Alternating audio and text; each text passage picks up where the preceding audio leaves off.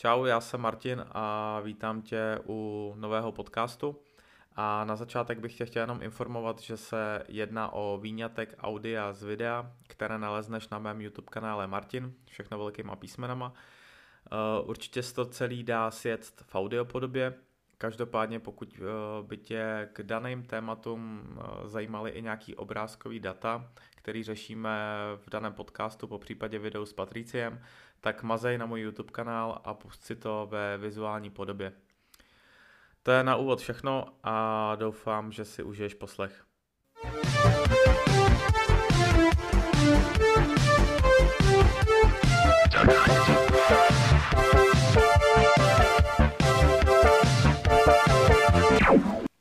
Ještě musel polknout žvíkačku.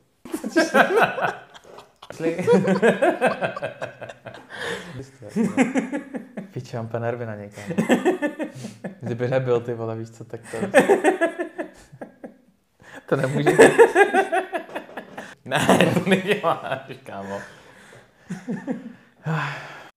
Čau, já vás vítám po docela krátké době u dalšího videa. A vlastně bude to zase takový talk, vlastně i po krátké době, co jsme se viděli s Patriciem, bude to vlastně talk o Patriciovo projektu. Eh, mimochodem tě vítám, vítám u sebe doma, Patricio. Zdravím vás, děkuji za pozvání, Martine, a jsem rád, že uh, tuhle věc dneska spácháme. Tak, jsme vlastně v takové mojí automobilové jizbě, alias studiu a tak dále, tak dále, tak jsme se tady trošku jako přetvořili k obrazu svýmu. A vlastně sešli jsme se, protože uh, se blíží takový jubileum, a což je tisícátý příspěvek na tvém projektu 90s Czech Road asi všichni znáte, nás nevidíte asi poprvé, bavili jsme se o tom několikrát, takže asi představovat úplně projekt je blbost, že jo, si myslím. No ne, já si myslím, že není jako úplně Nebo respektive nějaký, nějaký krátký úvod no. tomu dát je asi jako v pohodě, což teda nechám určitě jako na tobě, mm-hmm. přece jenom mm-hmm. ten projekt znáš líp než já, byť za ty roky, co spolu já jako si myslím, tak... že ty to znáš velmi dobře. Jako myslím si, že no, proti jako některým, řekněme třeba řadovým, řadovým sledujícím, ten projekt znáš jako velmi dobře a často i reaguješ, i, eh, ať už třeba se bavíme o soukromých zprávách a podobně, tak jako reaguješ na mnoho věcí, které se právě v tom eh, projektu pohybují, takže znáš ho dobře, Martine. Tak jasně, ono je potřeba jako zmínit, že vlastně po našem prvním rozhovoru, který byl tenkrát v roce 2021 eh, na té silnici, ano. tak se z nás vlastně najít asi špatně řečeno, že když řeknu, že se z nás stali kamarádi. No jasně, my jsme se zblížili, jako a... volali jsme hodněkrát spolu, no, to je pravda. Přesně tak, takže od té doby jsme se několikrát viděli, volali jsme si, píšem si a vlastně to jsou témata, které řešíme denně, ať už to jsou auta nebo devadesátky, takže víceméně jsem se do těch příspěvků tak nějak jakoby provázal, že jo, a řeším to tak nějak jakoby s tebou, tím mm, nechci mm. říct, že tvořím ty příspěvky, nebo, nebo že je řeším, ale, ale vlastně jsem v aktuálním dění často reaguješ, méně. často reaguješ, já teda tady k tomu ještě, promiň, že ti do toho vstupuju, musím teda poznamenat, že je velká škoda, že mnoho z těch našich telefonátů se nenahrávalo, protože to by byly jako hezký, hezký, hezký povídání, hezký rozhovory. To, to je velká škoda, no, což bych teoreticky vlastně občas mohl jako nějak tajně zapnout nahrávání mm. a nahrát jako prostě ten náš rozhovor, že no. No, každopádně to je asi, asi jako nějaká vize do budoucna možná hmm, lepší. Možná, no. Každopádně, o, jestli si to teda vezmeš, tak klidně můžeš ujíst, ujíst trošku jako v rychlosti asi projekt. Pokud Jasně. to někdo vidí dneska jako poprvé, po případě si můžete jako pustit, o, pustit ten náš první rozhovor, po případě se můžu hodit nějaký odkaz na tvůj profil určitě, že jo. Takže projekt 90s Czech Road se specializuje na uh, zobrazování, řekněme, té zářivé automobilové stránky. Uh, našeho vozového parku v České republice v 90. letech. To znamená, eh, vybírá zajímavá auta, případně eh, běžná auta se zajímavým příběhem a snaží se to prezentovat jednak na sociálních sítích a jednak na webové platformě. Asi takhle asi no, stačí v krátkosti, že jo? V rychlosti asi takhle. Ono pro to pochopení to asi stačí a já si jako myslím, že pokud někdo jako čistě tvůj projekt nesleduje nikdo, ale pustí si jakoby dnešní rozhovor, hmm tak si myslím, že i to pro něj může být jakoby zajímavý. Určitě. To, co jakoby dneska budeme řešit. Jelikož právě já jsem to asi nedořekl, říkal jsem, že se blíží jubileum tisícího příspěvku mm-hmm. u tebe na profilu, ano. respektive ne tisíci příspěvek podle počítadla Instagramu, ale podle tvýho počítání, protože ty na Instagramu často přesdíleš, já nevím, záběry z těch srazů, který mimo jiný pořádáš, jo, mm-hmm. a tak dál, což nebereš jako legitimní příspěvek. Ne, prostě. ne, ne. Jako legitimní příspěvek momentálně budu brát fotografický příspěvek. Já neřadím ani ty video příspěvky, když třeba sdílím, protože myslím si, že eh, na to může ten člověk odkázat, že třeba přepošle odkaz z YouTube, protože každý to video se potom promítne i na YouTube, ale počítám ty příspěvky, kdyby se na ně chtěl odkázat někdo, že dám příklad v příspěvku 554, jsem napsal to a to, tak abych já ten příspěvek mohl dohledat jako i přímo na těch sítích, eh, a na tohle je tohle prostě nejlepší. No, no jasně, na to, jasně. řekněme, číslování, abych věděl, co kde. Samozřejmě většina z těch příspěvků je propsaná i na webu, ale ne teda všechny, jo? ale většinou do těch příspěvků na těch sociálních sítích se řadí zejména tedy ty soukromé archivy, kterým bychom se dneska chtěli teda primárně věnovat. Určitě. Um, já jsem vlastně chtěl říct, jako, že napsat tisíc příspěvků jako je neskutečný. Hmm.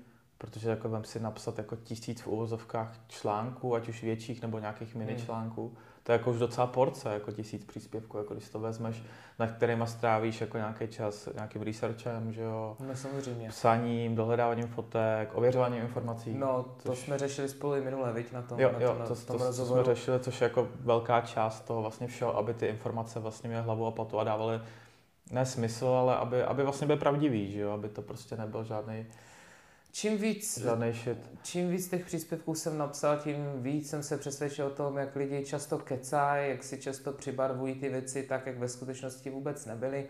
Takže to ověřování těch faktů, ten důraz na to kladu větší, větší a větší, ale samozřejmě občas se ti stane, že ti něco třeba ujede nebo předáš hmm. tu vzpomínku autenticky, jak ti ten člověk řekl a třeba zapomeneš nějaký detail ověřit, no a lidi potom křičejí v komentáři, že hele ne, takhle to nebylo a ono, ta fotka nebo prostě ta věc, kterou oni zrovna vidí, eh, vzniklo to třeba až později nebo vzniklo to mnohem dřív, to se prostě stane. Jsem pořád jenom člověk, jak si zmínil, tisíc příspěvků je strašná jako nálož hmm a projekt vznikl v říjnu 2019 a myslím si, že za uh, necelý, kolik to máme, sezóna 19, 20, 20, 21, 21, 22, 22, 23, jdeme. tomu jedu cca čtvrtou sezónu, napsat za čtyři sezóny jako tisíc příspěvků, jako je to, na, je to nálož, ono okolo toho nějakého příspěvku 850, jestli si tak cca dobře vzpomínám, jsem vyvolal anketu, lidi si tenkrát odhlasovali, že by chtěli třeba i kratší příspěvky, protože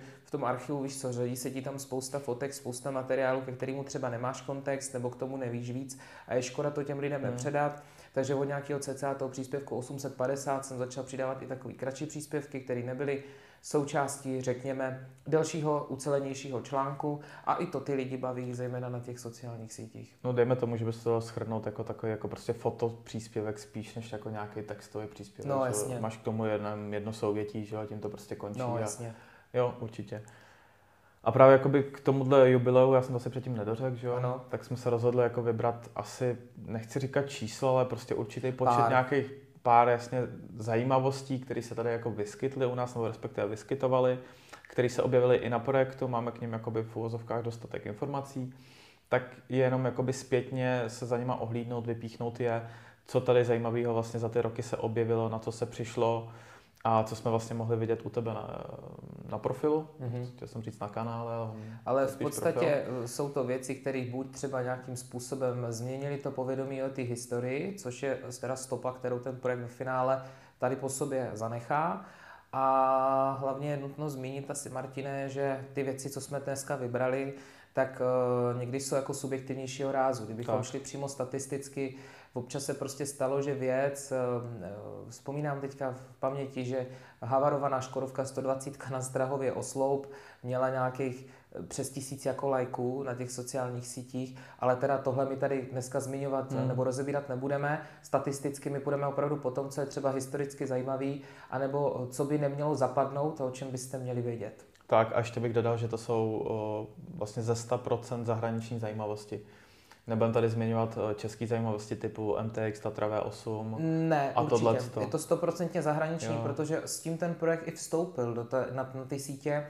Nechtěl bych tímhle se vůbec odklonit od té původní myšlenky zobrazování zajímavých aut z kapitalistických zemí. Tak, jo? Tak. Protože o tom, to je to, o čem se o těch devadesátkách moc tak, tady nemluvilo. Tak, tak. Spousta lidí, už jsme to zmiňovali minule, ráda se vrací prostě k těm uh, autům z toho, z toho východního bloku tak, nebo těm tak, našim tak. místním. To ne, to dneska fakt vůbec řešit nechceme. Tak a zároveň se hezky řekl, že to je jakoby náš subjektivní výběr, nad, nad kterým my jsme tady seděli, dělali tak. jsme si nějaký jako research, co, co bychom tam jako měli dát, co mm-hmm. není jakoby, nebo co by bylo škoda nezmínit, ale zároveň pokud jste jakoby fanoušci toho projektu a sledujete ten projekt, tak pro vás může být něco zajímavě, zajímavějšího, úplně něco jiného. Mm-hmm. A fakt jako trefný je tady, že to je fakt jako čistě subjektivní výběr. Ten projekt za ty, za ty roky samozřejmě zobrazil spoustu věcí. Jo? Občas zachytil, říkám, něco, co bylo méně zajímavé, něco, co bylo více zajímavé. A musím teda říct, že těch tisíc příspěvků byla teda šílená jízda, šílený spektrum, do čeho jsme prostě se, do čeho jsme zabrousili a co jsme třeba rozebrali a mm, jaká témata jsme otevřeli. Takže jsem rád, že dneska můžeme nějakým způsobem se vrátit k tomu, co nám teda osobně přijde jako zajímavý. A co bych ještě chtěl zmínit, teď si teda trošičku přihřeju polivčičku. Ono, všech těch tisíc příspěvků jsem napsal já sám. Což je další. Jako... Což je důležitý fakt, který se musí zmínit. Já často teda na tom projektu hovořím v množném čísle, ale když jsem si uvědomil, že prostě jsem za rok třeba napsal 365 příspěvků, mě pak přišla ta statistika na konci roku, jak jsem si říkal, hm, to je na jeden den jeden příspěvek a jako to je fakt dost. A uvědomuji si, že třeba někteří z vás už v, tom, v té kopě těch věcí už se v tom i ztrácí, nedokáží se v tom tolik orientovat, takže za to se vám předem omlouvám, ale na druhou stránku si myslím, že pro tu historii je dobrý, že ty věci všechny jdou co nejrychleji a nějak slušně na ten internet, abyste o nich vůbec věděli. Mm-hmm, super. A ještě abych osvětlil, proč si to hraju s tím telefonem, tak my jsme si vlastně nějakou osnovu jakoby napsali tady do toho Samozřejmě, telefonu. No. Uh, budu to výst já, protože k těm uh, příspěvkům, co jsme jakoby vybrali, má víc co říct sám Patricio, protože ty si je psal, že jo, vlastně to je logicky. logicky. No.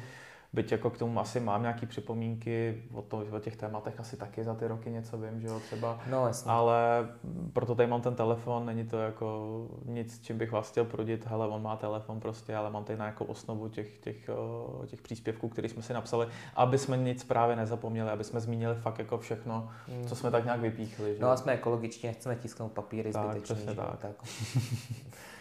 A vlastně čím jsme začali, není, ještě bych chtěl upřesnit, není to řazený nějak jako top 1, top 10 prostě. Uh, je to volný. jsme to, je to volný. Tak jak nás to napadlo, jak nás to bouchlo do nosu, tak jsme to napsali. Takže uh, nebude to něco, že teď, co jsme vybrali, tak je prostě jednička a přesto nejde vlák, ne, vůbec. Uh, prostě jsme to vybírali tak nějak jako náhodně, mm. jak jsme prošli jako tu historii. A vlastně, co jsme vybrali jako první, tak je vlastně tohle modrý auto, mm. co je tady vidět vlastně na kameře což je nádherný Bugatti EB110. A to je vlastně náš příspěvek, který jsme vybrali. Je hmm. to jeden z tvých těch takových prvních příspěvků, když to řeknu blbě. Zmínilo to docela jako z kraje projektu. Eh, z kraje projektu. Eh, já vzpomínám, že k EB110 jsem se vracel někdy okolo roku 2000 plus minus 20, což byl vlastně ta první sezóna, kdy vůbec ten projekt běžel. A byl jsem fascinovaný z toho, že vůbec EB110 se objevila na našich silnicích Faktem je, že byla v nabídce tehdejších jako ceníků e, značek, které teda prodávaly se tady v České republice. E, různé firmy, které dovážely exkluzivní auta, tak e, ji tenkrát vyčíslili na nějakých 13 milionů, později teda zdražili, ale to se zdražovalo po celém světě, ta EB110 protože měla neuvěřitelnou, neuvěřitelnou popularitu. Ale co mnozí už neví, já jsem se setkal s člověkem, který tu EB110 eh, do České republiky v té době dovezl.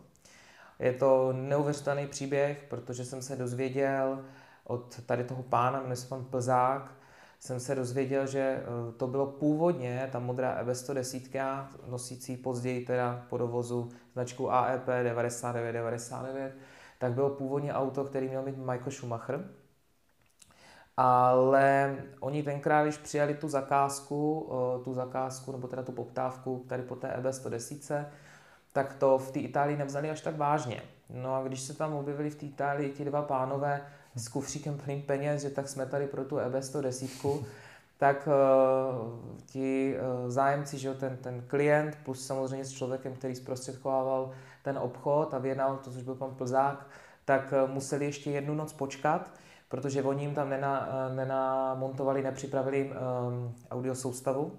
Oni to brali trošku jako žert, že někdo z Československé federativní republiky si no, objednal v roce 92, asi pravděpodobně byla ta objednávka, či 93 se to teda dovezlo, takže samozřejmě objednávka musela jít vždycky dřív, že jo, to je, to je mm. jasný. Takže někdo z Československé federativní republiky si objednal eh, tenkrát Bugatti EB110, oni teda tomu moc nevěřili, pak když se tam ty typci objevili a fakt ty peníze měli, složili je, tak byli velmi z toho tenkrát překvapení. Auto teda připravili do jednoho, eh, během jednoho večera a následně teda si eh, jej odvezli pánové po ose, samozřejmě po ose s ním jeli tenkrát do už té hry 93 České republiky. Tak ono s tím tématem by se vlastně dá zmínit ještě dva fakty. Mm-hmm. To sice ten první, že vlastně Michael Schumacher jako opravdu nedostal, protože mnozí asi víte, že měl žlutou EB110. Pravda. Michael, takže tady ta modrá se mu do rukou ne, jako nedostala.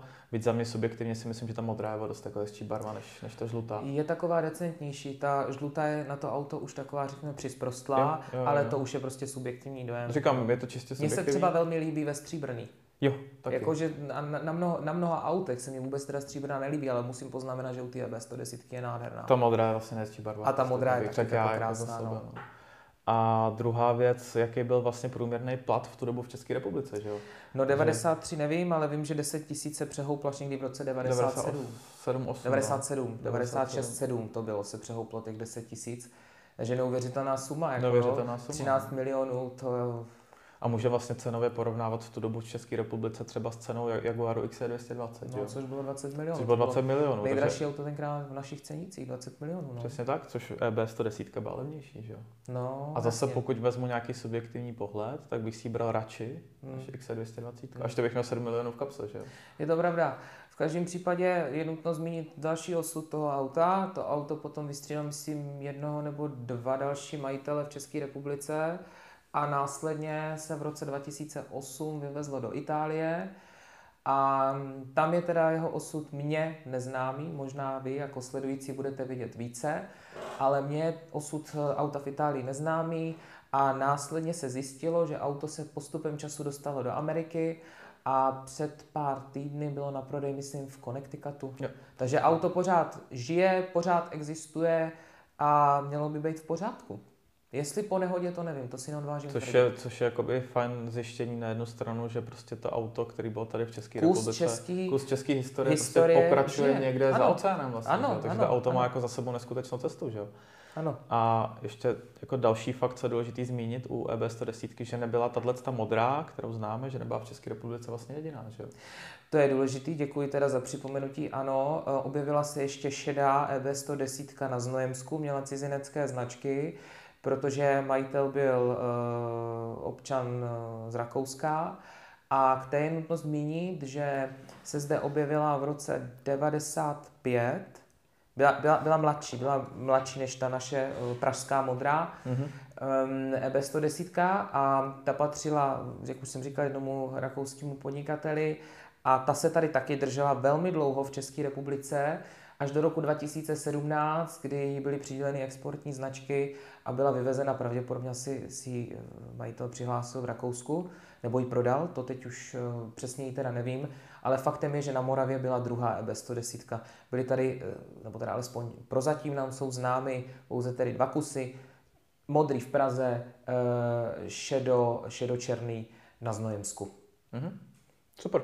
Tak takhle bych asi uzavřel příspěvek o EB110. Hmm. Myslím, že jsme ještě dodali nějaké jako další informace, které tam tenkrát ani jako nezazněly. Že ono, Taký... Eh, abyste pochopili, první teda, že ti do toho vstupuju, uh, ten příspěvek se ještě celý bude revidovat, protože, jak jsem řekl, sešel jsem se s pánem, který tu modrou EB110 dovezl do České republiky, Dodal k tomu samozřejmě řadu dalších věcí, ale asi to teďka netřeba rozvádět. Myslím si ale, že v rámci tohohle revidova, revidačního videa, nebo jak to nazvat, je dobré se k té EB110 tedy vrátit. Určitě. Takže takhle bych uzavřel EB110.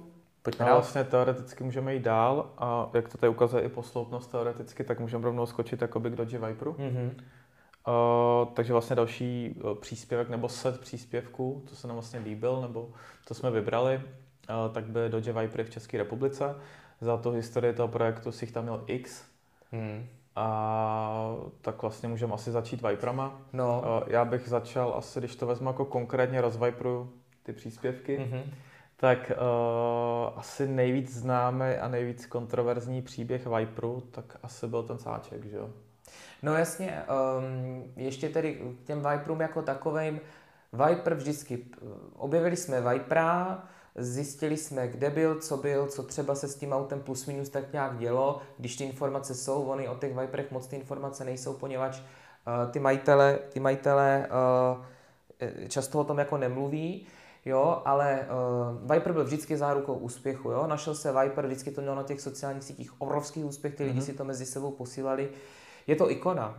Viper je spolu s řadou dalších krásných aut ikonou 90. let a um, ten kontroverzní Viper, no jasně, Viper z Aček, který byl několikrát havarovaný, jo, stala se z něj postupně taková jako kostka, ale vždycky to auto bylo následně teda spraveno a uh, jestli je mi známo, tak by měl být pořád někde jako v provozu, nevím jestli tedy u nás, ale měl by jezdit. No. To byl jako xkrát opravovaný Viper a určitě jeden jako z nejkontroverznějších. Co vím, tak měl brněnskou registraci, tady jo. tenhle, tenhle Ačkovej, Ačkovej Viper. Ale teď mě docela zarazil, že to auto furt jakoby jezdí, protože jo, jezdí, po, jezdí. po, všech těch jako incidentech bych řekl, jako, že jezdit už nebude, že jo? protože jako to bylo dost. Že jo? Co jako si budem, Viper je o něm všeobecně známo, že je řidičsky velmi náročný hmm. auto, jo? není snadný ho úplně jako ukočírovat, kor, když se v něm ten člověk chce svíst, jo? je to divoký auto. Hmm nemluvím z vlastní zkušenosti, pouze parafrázu zkušeností jiných,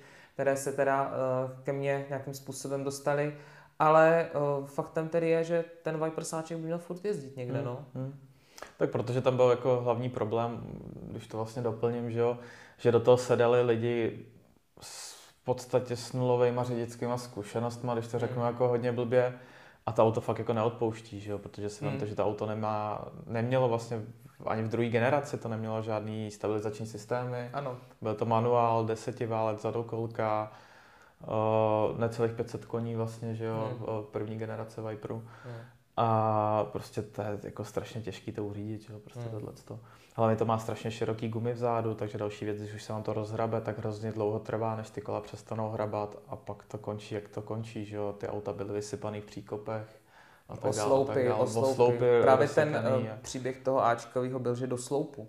Někde, že to odjíždělo, mám pocit z nějakého, buď z nějaké výstavy nebo srazu, to si teď tak. nejsem už jistý, a právě to napálil ten člověk tak. do sloupu. No, on to vlastně otočil to auto, že? No jasně, a šel, klasika boom do sloupu. No. Šel do sloupu, no, takže tady to je třeba příběh Viperu z Aček, ale Eh, když vlastně budeme pokračovat u těch Viperů dál, tak vlastně se můžeme dostat k tomu, že vlastně jednoho Vipera měl eh, Jaromír Jager, že jo? Pravda, Sobě. ten měl tuším GTSO, Jasně, Jarda Jager, GTSO A možná ho dokonce má. On ho má, on ho měl dlouho uložený v garáži, eh, bylo stříbrný, to vím, GTSO, ale faktem je, že v těch 90. letech se na našich silnicích objevovaly spíše ty RTčka.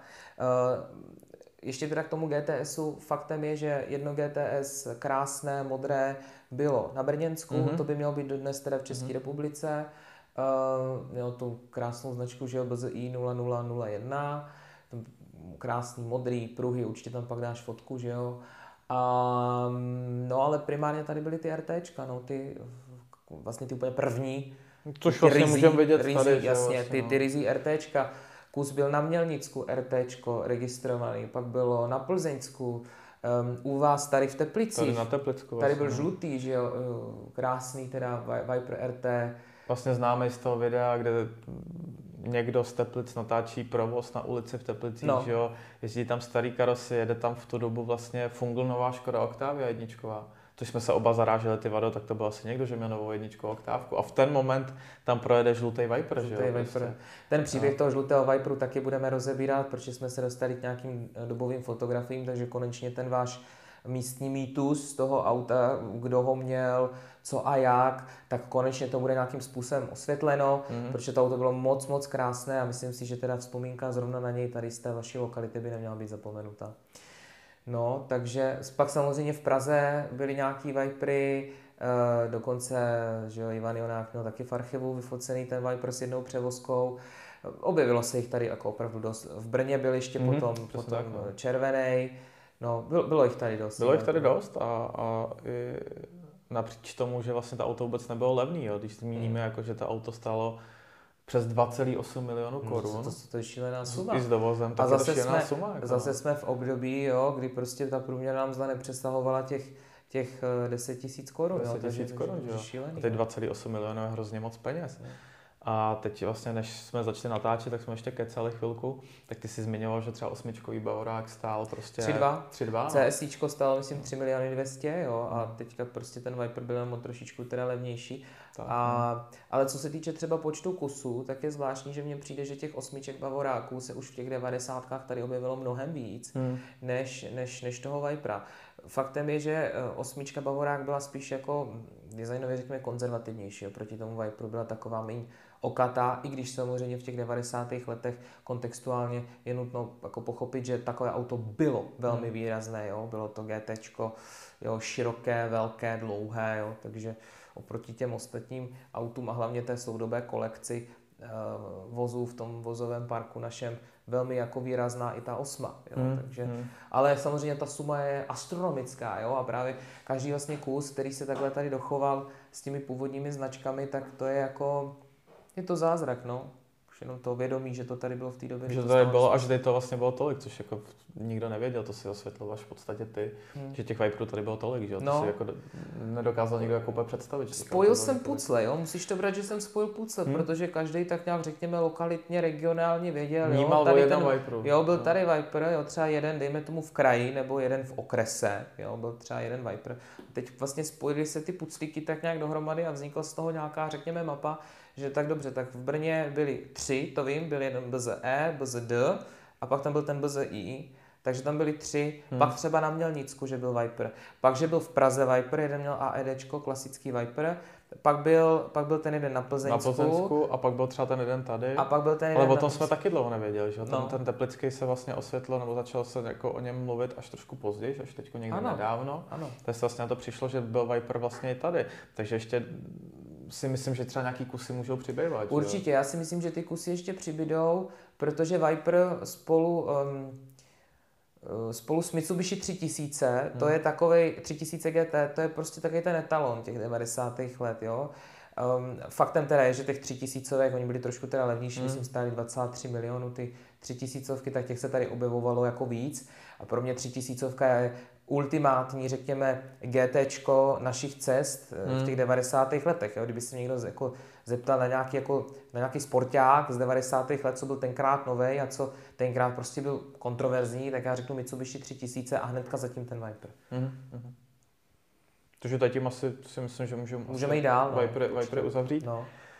Uh, dál, co jsme tam jako vyselektovali, tak to byl asi nejvíc obsáhlý téma, si myslím, jako no. z těch dnešních. A tak to je asi uh, Martin Klein, nebo respektive celý archiv, co ti Martin Klein uh, vlastně poskytnul. Ano, že? ano, uh, pan tam Martin... Těch, no. promiň, promiň, tam těch témat vlastně bylo strašně moc, že jo? Tam bylo, pan Martin Klein, to je mimochodem moc fajn člověk, uh, velmi znalý, velmi sečtělý, uh, dělá kurátora, uh, snad myslím největší sbírky teďka Ferrari v České republice a od roku 2020 se postupně dělil o svůj fotoarchiv, který má.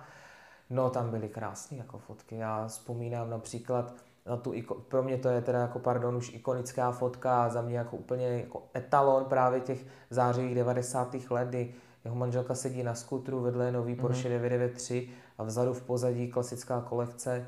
Tenkrát jako co, co lidi uh, tady většinou měli, Škodovka stovka, vedle toho uh, pincek, jo, skútr, to je za mě úplně prostě ikonická fotka.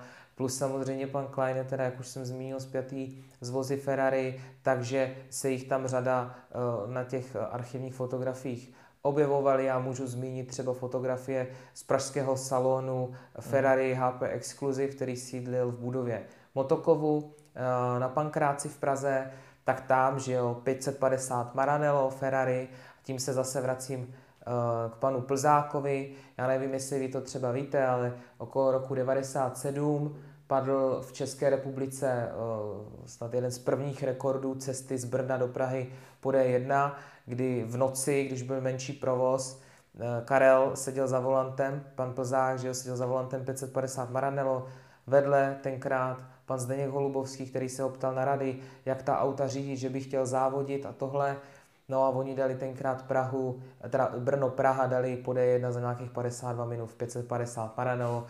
Jo, to jsou, to jsou všechno krásné příběhy a e, právě pan Martin Klein, e, jemu šel, myslím, pan Holubovský snad i za svědka, e, když měl svatbu, tak e, byl samozřejmě úzce spjatý se značkou Ferrari a ten jeho archiv, to je prostě, má to i svoji sekci na našem webu, e, v sekci teda extra, přímo archiv Automartin, to jsou nádherné fotky a pro mě jako ukázka té nejzářivější stránky hmm. těch našich teda 90. Přesně tak, no, ukazuje to, že vlastně ta automobilová jako minulost tady u nás nebyla šedá, že jo? Nebyla, prostě určitě prostě škodovky, ne. Hmm. Ale bylo to prostě tohle, že tady ty auta se objevovaly, že jo, tady ty hmm. exkluzivní, že tady bylo mraky Ferrari, že jo. Ano, ano, jako, mraky. No mraky ne, ale, ne, ale, ale víc, než by si člověk víc, dokázal si, jako přesně připustit. Tak, přesně no. tak, vzpomeň třeba na, na toho, že jo, na uh, ředitele komerčky tenkrát, Radek Vávra, že jo. jo Radovan Vávra, pardon. Uh, taky měl Ferrari 550 Maranello, že jo. No on jich měl víc dokonce, že jo. Možná jich měl víc, a no. teďka jako přesně nevím, jo. Ono už, říkám, napsal jsem skoro hmm. tisíc, nebo ne skoro, napsal jsem tisíc příspěvků, jo takže prostě je toho hodně, ale pan Martin Klein ten tam měl krásné věci, ať už se bavíme o klasických veteránech, třeba Ferrari 246, takhle si vzpomínám, hmm. že tam měl, tak prostě řada, jak už jsem říkal, Porsche, Um, dokonce tak, no. se tam u něj objevilo Lamborghini, jo? to tenkrát koupil v 97. roce, žluté Lamborghini Diablo koupil hmm. od Zdeňka Holubovského, to se pak prodávalo pánovi, který distribuoval oleje Valvoline na Prostějovsku a tam pak vznikla uh, ta fotka ikonická Lamborghini Diablo, modrý krás, teda, pardon, ne modrý, žlutý, omlouvám se, krásný žlutý Diablo, oblepený nápisy ČSAD Vyškov, jo, to je prostě, to je boží, jako jo. To jsem rád, že třeba zrovna tohle jsme našli právě teda díky tomu archivu pana Kleina. A ještě teda k tomu Diablu, to Diablo je dodnes v České republice, dneska je v depozitu, že vlastně uh, bylo to VT, myslím trošku starší, uh-huh. než ten rok 97, byl to nějaký jako dovoz ze zahraničí, ale je hezký, že uh, dodnes by měl být v České republice Diablo, který má okresní SPZky uh, okresu, uh, okresu Prostějov. Jo, tak to je, to je, je, je to boží, no. No vlastně s těma nápisama to je takový dobový bizár, že jo? No to je, to je velký dobový bizár, že jo? ČSAD Vyškov, hmm. prostě nápis na, na Lamborghini Diablo a obecně jako těch, těch Diabel tady bylo víc, že jo. První třeba Diablo, co se dovezlo do České republiky, bylo červený, mělo značku AEC, hmm. takže dovoz někdy v roce 93. A zajímavostí je, že třeba to první Diablo bylo dovezený na leasing. takže, takže tak. No a jak už jsem zmínil, archiv pana Kleina, jako to je, to je pro mě prostě strop toho nejzářivějšího, co vůbec se tady prohánělo. No, ono vlastně nás, i málo, málo, málo lidí ví, že jo, když zmíním jednu takovou historickou událost, asi jednu z největších v České republice, to se hmm. kdy jakoby stala, tak byla vlastně návštěva České republiky panem Michaelem Jacksonem, že jo? Jasně, Jackson, no. A, takže když Jackson, 96, no. Tak, přesně tak, když přijel v roce 96 do České republiky, tak málo kdo asi ví, že ten vozový park, který hmm. ho tady doprovázel, vozil, takže ho pomáhal vlastně zajišťovat pan Klein, jo? Ne, ne, ne, pan Holubovský. No, pan, jo, promiň, promiň, pan promiň, Holubovský, promiň, který pan je teda spjatý, uh, spjatý s, s panem Kleinem, Takhle. ale uh, pan Holubovský je považovaný za jako otce všech Ferrari v Čechách, protože on jako uh, do vozů, právě vozu těchto značky konečně dal uh, nějaký jako rozměr, jo? nějaký punc, řekněme, pořádný ty exkluzivity a scelil to na to jedno místo on dovážel řadu samozřejmě exkluzivních aut, konec konců jeho firma se jmenovala HP Exclusive, snad i uh, Karel Gott měl u něj, myslím, mm-hmm. nevím, jestli Rolls Royce nebo Bentley, teď si nejsem jistý. Ale právě pan Zdeněk Holubovský dostal v tom roce 96 někdy uh, přelom červenec srpen dostal nůž na krk, že musí dopravit Jacksonovi do České republiky, myslím, pět až sedm Mercedesů uh, řady S Mamutu, tenkrát nových. To, v té době to byl velmi obtížný úkol, protože ta auta byla velmi drahá a nakonec se teda poštěstilo eh, a pan Holubovský sehnal tenkrát řadu impozantních aut, které ve finále doprovázely, doprovázely eh, toho Michaela Jacksona eh, na našich silnicích, když měl různé návštěvy různých institucí tady v Čechách.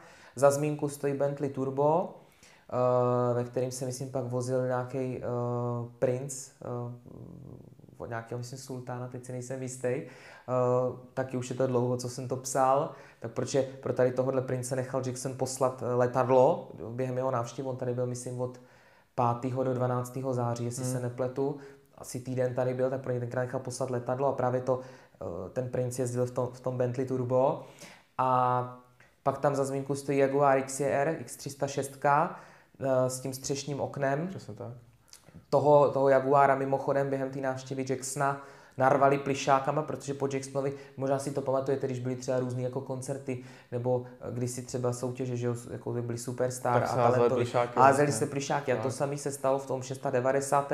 kdy Jacksonovi házeli ty plišáky a Jackson nechal všechny ty plišáky eh, sebrat, naložit do toho Jaguáru a plný Jaguar plišáků se tenkrát odvezl na dětské oddělení do Motola, což je hm, jako strašně hezký hmm, gesto. Hmm, hmm. Ale pak za zmínku stojí, byla tam nějaká potom S-klase, Mercedes, jasně, a Jacksona potom doprovázeli primárně Toyota Previe, Toyota pak Previe, nějaký. Land Rovery, myslím Defendry a podobně. No. Takže ta kolekce eh, vozů byla impozantní a může za to právě pan Zdeněk Holubovský, který v tom 7, pardon, 690. roce ta auta sehnal a vyjednal, což je v předinternetové době za měsíc sehnat takovouhle pestrou kolekci hmm. aut, to je to, to smekám, to smekám.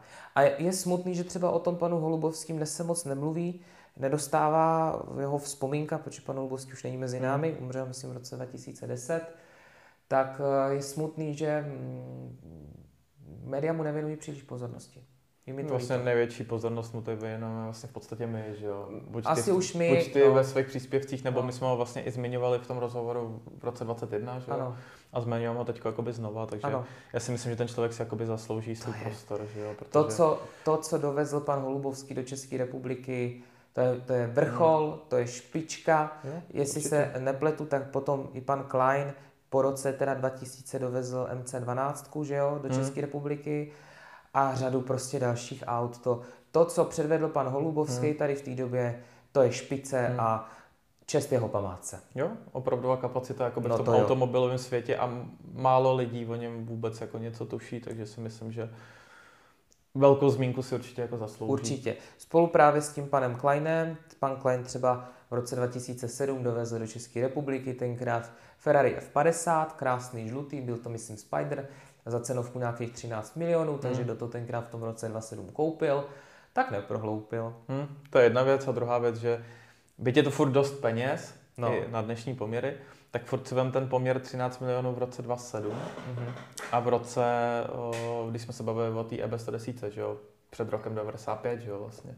Ano. Jo, takže 13 90. milionů tenkrát, no jasně, to je ta modrá, ale teď třeba mluvím i o té šedý, že? Ano, proto říkám ano. záměrně První před rokem 95, 90, no. tak přesně tak, kdy se objevily obě dvě, že jo. Ano, ano, je to takže tak. jako nepoměr těch peněz, že jo. Ano. jo. Super, já si myslím, že asi takhle můžeme uzavřít téma. Asi Určitě Martin že... Klein, Zdeněk Holubovský, neskutečný kapacity. Já jsem rád, že pan Klein vůbec jako komunikuje s náma nějakým způsobem a že třeba vzpomíná, protože určitě mm, ten prostor a to, že vůbec se podělí o ty věci, já si toho neskutečně vážím a říkám, pro mě je to jako vrchol vůbec jako toho, co ten projekt může vám, jakožto divákům a sledujícím předat. Takže pane Kleine, děkuji vám tímto. Taky děkuji. A vlastně co můžeme co můžem, uh, přidat, nebo skočit jakoby na další téma, dál, no. tak je asi tvůj nejpopulárnější příspěvek, si myslím, uh, Koenig Special. No jasně to což bylo dělo. vlastně, což ti dalo asi nejvíc zabrat, si myslím, tenhle ten příspěvek, ať už asi nějakým hledáním. No, kamaráde, to já považuji za svůj nejlepší doposud článek, to opravdu, já jsem velmi opatrný jo, s těmi názvy, uh, názvy tomu, jak nazývám tu svoji práci, jo.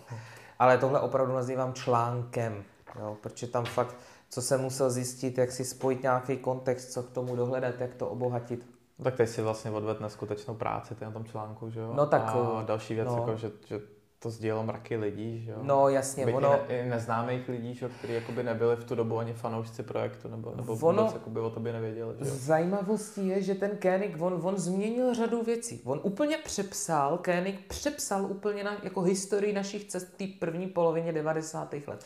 To je věc první. Věc druhá, málo kdo ví, že uh, ten človíček, což je teda syn toho, toho majitele, toho Koenigu v těch 90. letech, málo kdo ví, že se k nám dostal díky eh, podcastu Autokult, kde jsem seděl v roce 21, mm-hmm. což bylo pár měsíců po tom našem jasně, rozhovoru, jasně, jasně. tak on sledoval tenkrát ten podcast, si to pustil, ten tady ten človíček a poslal tenkrát mě podklady, eh, podklady k, eh, právě tady k tomu Koenigu, že to teda měl ten jeho táta a měl mimochodem další zajímavý auto, s kterým bude spjatý příspěvek číslo tisíc, na což se těším, takže to bude takové, řekněme, volné pokračování, pokračování uh, Koenigu. Ono ještě abych tě doplnil, promiň, uh, ty jsi řekl další zajímavý auto, on ten člověk jich měl několik asi. No že? samozřejmě, že jich měl několik, něco měl souběžně, něco hmm. teda po, později, něco dříve, bylo toho samozřejmě mnoho. Ale uh, Chtěl jsem tady právě tomu pánovi i poděkovat, který mě poslal eh, Koeniga, protože následně mě poslal i prospekty, originální prospekty Koenig Specials mi věnoval, jako ne mě, ale jako projektu je věnoval, mm-hmm. zaslal to, což je super, protože tím ten článek se mohl nějakým způsobem obohatit, za což jsem teda také rád. A nutno i tež zmínit, že, jak už jsem řekl, Koenig přepsal vůbec to vědění. A nezapomenu na jeden trefný uh, komentář, který tenkrát byl pod tím na sociálních sítích, Eh, budu ho parafrázovat volně, bylo to něco v tom smyslu, že no tak představení Felicie ve 94. o tom jsme věděli všichni, no ale o tomhle jsme nevěděli. Hmm? Bylo, bylo to úžasný, ten Koenig, to já dodnes jsem z toho úplně ohromený, že ono, vůbec to bylo na těch ono našich ještě pro mě jsme vlastně neřekli, no, jak by bylo asi jako slušný dodat vlastně, o jaký Koenig šlo, protože Koenig... Eh, KS8. Přesně tak, protože Koenig upravoval eh, řadu aut, že jo? No byť třeba můžeme zmínit uh, tisíci koněvou Testarosu, že K tomu pak taky něco Ale dodám. Uh, jednalo se tady v tom případě, o kterém se jako bavíme, se jednalo o KS8, což ano. je přestavba osmičkového bavoráku. Vlastně. No a teďka pojďme zase se vrátit k tomu, co jsme řešili už u Viperu. Základová uh, řada 8 bavoráků, 3,2 milionů CSI. Tohle stálo, jestli se teď nepletu, na platformě CI, tohle nebylo CSI, oni upravovali CI, Koenig vlastně nebo příběh toho našeho Koenigu je asi takový, že nejdřív byl upravený od Hamana, byl vyladěný kon, uh, výkon na nějakých, myslím, 400 něco koní, jestli se nepletu. To tomu člověku už pak bylo málo, tak se začal tak různě poohlížet po jiných úpravách a nakonec šel do absolutního extrému, vlastně nejvýš, kam se snad v té době dalo jít, což byl což byl Willy Koenig a jeho Koenig Specials. Mm. Tam on šel, uh, přesnou sumu, kolik to tenkrát stálo, ta úprava, to já vám už neřeknu, to si musíte dohledat už v tom článku přesně, ale teda za mě v té první půlce 90. takový auto, to je ještě i vejš než ta EB110. Určitě. Jo? To je neuvěřitelný tak ono v podstatě eh, těch EB110 na světě bude víc než těchto těch aut, jako myslím, že jo. Jo, jo, Takže tady to je čistě jako no. individuální jako věc, že když to řeknu blbě, jo. Takže, ano. takže těch aut bude jako určitě míň než těch EB110 třeba, jo. Co je nutné ještě k tomu dodat, osud toho auta je neznámý. Ono, teďka minulý rok se našla um, KS8 nějakého polského gangstra, hmm. ta se našla v nějakém německém skladu, Následně se ta EB110, teda, uh, teda pardon, ne EB110, omlouvám KS8. se, KS8, omlouvám se, se převezla do Anglie nějakému soukromému sběrateli, ale pozor, uh, lidi, není to ta naše česká, je to polská KS8, jo. Ta naše se prodala v roce 95, KS8 do Francie a od té doby je její osud neznámý. Jsou nějaké spekulace, že byla odvezená do Ruska, mm-hmm. ale to mě ten syn toho majitele posílal, že mu pár detailů na té KS8, co je teď v Rusku, nesedí. Takže já si myslím, že ta naše eh, česká KS8 je navždycky ztracená, nebo prozatím. Teda vlastně ona může být v nějaký soukromý sbírce, může být vyřazená z databáz, může být vystavená, Samozřejmě. v uvozovkách nepojízdná a časem se třeba může jakoby dostat na povrch, že to auto někdo oživí, prodá, někdo se s tím začne prezentovat a to auto se může objevit, takže nemusí být jakoby nutně mrtvý, že jo? Může, ale nemusí, Martine.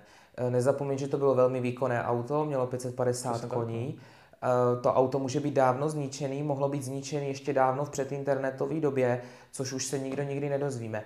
Ale já určitě jako neházím flintu do žita, je možnost, tyhle exkluzivky se sem tam objeví, hmm. je možnost, že se někde vyloupne a budeme velmi příjemně teda překvapení, že naše česká KS8 žije. Určitě a hlavně pokud se to jakoby dozvíme, tak o tom určitě budeš jakoby informovat, že to auto Samozřejmě, žije, že, samozřejmě. Což jako stoprocentní, že jo.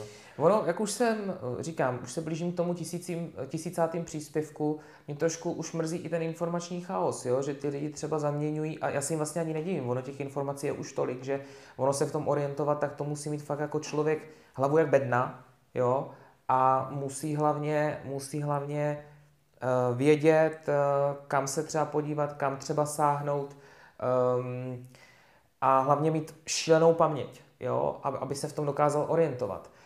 Ale spíš mě trošku mrzí, že lidi někteří zaměňují tu polskou KS8 za tu naši. Hmm. Ne, opravdu ne, je to polská KS8, hmm. teda, nebo KS8 upravená, pardon, do Polska. Hmm. Jo, to samý ta ruská. Nemůžeme to úplně prokazatelně říct, protože nemáme vínko té hmm. naší české KS8.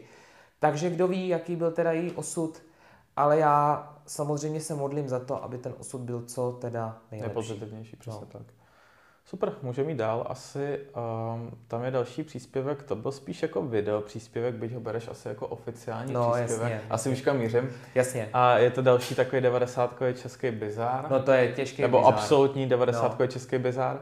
A to je vlastně offroadová Felicie, že? Offroadová Felicie, um, to auto bylo taky hrozně dlouhou dobu mýtus, uh, protože bylo dochované jenom na pár fotkách. Lidi vůbec neviděli to auto tenkrát v pohybu, jo, takže uh, pak pan, jestli si dobře vzpomínám, pan Vladimír Másilko se jmenuje, našel doma VHS kazetu, kde to auto oni v 99. v březnu 99 natočili na nějaký offroad show, tak jak jezdí. A já jsem moc rád, že vlastně náš projekt vůbec jako existuje, hmm. že jsme to mohli předat jako mase lidí, že mohli vidět konečně tu offroadovou Felicii v provozu. Mimochodem eh, stavěl to nějaký tady pán, myslím z Teplicka, nebo Teplicko-Českolipsko, teď si nejsem mm-hmm. jistý. A stálo to auto na platformě Land Cruiseru jo. A80, to je nutno zmínit. A nutno taky zmínit, že díky tomu VHS, nebo díky té VHS, která se k tobě dostala, mm-hmm. že to auto vlastně neskutečně fungovalo, že jo? Jo, jo, jo, to, bylo to auto vidět, jako no, špatně, jako ano, to jako super ano, právě, jo? Takže ano. Jako, což bylo taky jako úsměvný, že vidíš jako Felici, jasně asi ti z logiky věci dojde, že ten podvozek asi není jako z Felicie, že no, samozřejmě. to není zvednutá Felicie, ale jako zajímavá stavba, že jo, prostě a to auto jako Velmi, fungovalo. velmi, jo? velmi, velmi. A byl to taky velmi populární příspěvek, sklidilo to několik tisíc lajků, Jo, takže uh, nutno určitě to zmínit, ale hlavně, jak, jak jsi zmínil, je to takový ten náš český bizár, ale teda já vím, že jsme chtěli mluvit primárně o těch aut ze západních zemí, tak tady ta kastle sice byla naše, teda česká, ale ten podvozek a vlastně ty vnitřnosti byly uh, ze zahraničí, mm. byly z Japonska, mm. že stalo tam platformě teda Toyoty. No vlastně, když mluvíš o Japonsku, tak se teoreticky můžeme přesunout k dalšímu, dál, dalšímu no. příspěvku, který jsme asi oba vystřelili jako okamžitě. Což vlastně je uh, Otovo stavba MX5, jasně, jasně. takzvané báby, jak on rád jí uh, nazývá. Ano.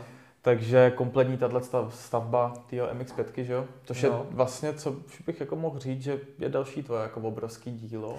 To bylo uh, první vlastně takhle přepsaný interview, co jsem hmm. vůbec v rámci projektu vedl. Dopadlo to velmi dobře, protože o té sdílný samozřejmě já mám v plánu s ním vymyslet ještě jako řadu dalších věcí. Uh, co se týče toho, protože on pamatuje opravdu hodně, ale ta MX5 si zaslouží tady prostor z jednoho důvodu, protože já jsem tenkrát poznamenal v tom rozhovoru, v závěru teda, že nebejt téhle MX5, tak ta komunita dneska by vypadala, myslím si, o dost jinak, protože ta tím, že eh, pohybuje se v té MX5 komunitě už od teda těch 90. let, tak ovlivnil vlastně v Praze řadu lidí, motivoval je třeba k tomu vůbec ty MX-5 No já koupit. jsem chtěl říct, ty říkáš nebej ty MX-5, ale abych asi to jako upřesnil, jako spíš všeobecně nebejt oty, že jo? Nebejt, no jasně, jo. ale víš co, tam už se pojí persona, persona toho, toho oty Švaňka s tou MX-5, jo? A to tvoří, řekněme, nějakou symbiozu, která funguje a funguje prostě v průběhu let. Jak už jsem řekl, myslím si, že eh, celá jejich činnost vlastně i toho Guru Racing ovlivnila řadu lidí právě k tomu třeba si vůbec tu MX-5 koupit. Já nebudu kecat, já jsem byl jeden z nich. Hmm. Mě to taky tenkrát oslovilo. My těsně po tom našem rozhovoru v roce, v roce 21 my jsme měli, uh, uh, my mě vzali tenkrát na sraz, já jsem viděl, jak to auto vlastně funguje, strávil jsem v něm několik dnů a byl jsem z toho velmi, velmi příjemně překvapený. No a o rok později jsem si musel koupit už vlastní, jo. takže já patřím právě tady do toho výčtu těch lidí, který to ovlivnilo. No jasně, protože vlastně na tom videu nebo na tom rozhovoru našem za náma stála v tu dobu ještě tvoje Honda Civic, že jo? No, tu jsem prodal pak. A za mnou vlastně stála moje Mazda MX-5 v tu dobu, což vlastně byla první MX-5. První MX-5, no, kterou, kterou jsem řídil. řídil. Vlastně. Ano, ano, tak. ty jsi mě tenkrát půjčil, byla první MX-5, kterou jsem řídil a vlastně mě to taky jako učarovalo, jo, takže mm, díky. takže on se jako od té doby dost věcí změnilo. Jasně. Ta jedna závažná věc je vlastně ta, že ty jsi si koupil vlastně. No, jasně. Byť, byť teda Enáčko, no, jasně. MBFLko. A druhá věc, že to vlastně moje auto už dávno vypadá tak, jak vypadalo, že? No to jasně, vlastně už vypadá auto, jako trošičku jo. jinak, to si tam pak třeba dej fotky, ale nutno fakt teďka zmínit, eh, zpátky teda k tomu tématu, že um, Zlí jazykové třeba pak tvrdili, že prostě proč těm MX-5 já věnuju takový, takový prostor. Není to vůbec proto, že bych to auto vlastnil. Vzpomeň si, že když jsem měl Civica, taky jsem nespal všude mm. jako Civica. Mm. Tady jde o to, že Ota tenkrát On má ten široký archiv, který tomu projektu propůjčil. A já si myslím, že vy byste měli vidět třeba některé ty věci z toho klubu, protože nikde jinde neuvidíte. To je pravda. No. A takhle, kdyby si, já nevím, pozvali sábisti s archivem, dali by mě, jako, nebo propůjčili by projektu archiv, kdyby si mě pozvali, já nevím, bavorákaři, kdyby si mě pozvali, nevím, teďka já nevím, třeba Toyotáci cokoliv, a dali by, jako cokoliv, tak já ten prostor jim dám úplně stejný. Jo? Jde to jenom o to, že prostě ten archiv tady toho od je no, tak široký a bohatý, že si ten prostor tam zaslouží. No. A další věc, že nechci třeba jako mystifikovat, nechci říkat jako blud, ale třeba to je nějaká moje domněnka, že vlastně třeba ty jiné značky, co ty si jmenoval, nebo značky, teď se bavíme jako čistě o modelu, nebo značce, nebavíme mm-hmm. se o Mazdě, ale jako o MX-5 konkrétně, tak nemají třeba takovou tvář, jako je prostě OTA pro tu MX-5, víš? No, Můžou mít a nemusí. To víš? nevíme, to já nechci říkám, nevíme, říkám, nechci jiným komunitám, to bych si nedovolil nikdy, ale nutno fakt zmínit, že uh, ty MX-5 dostali takový prostor už jednak kvůli tomu příběhu, kdy OTA jel prostě do Německa ve 94. pro Jeepa, no ale prostě Jeep se mezi tím prodal a on jel zpátky s MX-5, zbytek se dočtete teda v tom rozhovoru, mm-hmm který byl teda veliký a je opatřený řadou úžasných teda dobových fotografií, kdy třeba vezou skelet, že jo, MX-5 na lak eh, a tahne to, že jo, Škodovka, užovka, že jo, no to, to je úžasný prostě, jo. No i další věci, dočtete se tam třeba, jak scháněl Ota další kolo, že jo, protože měl neskutečný hrnce vzadu eh, na týho MX-5. No jasně. To což byl skoro taky... stejný hrnce, jako já mám tady to no, kolo z F1, ano, že jo, ano, prostě. Ano, ano. Jo, takže No. Jo, takže mraky těchto těch věcí se tam vlastně jako dočtete. No, takže... já si myslím, že si to určitě zaslouží tady prostor, protože říkám, ať už jednak z té osobnostní stránky, protože to byla jako krásná zkušenost hmm. pro mě, vůbec jako eh, s nima jedna, byla to, byla to sranda, my jsme se kolikrát tak strašně zasmáli, jo.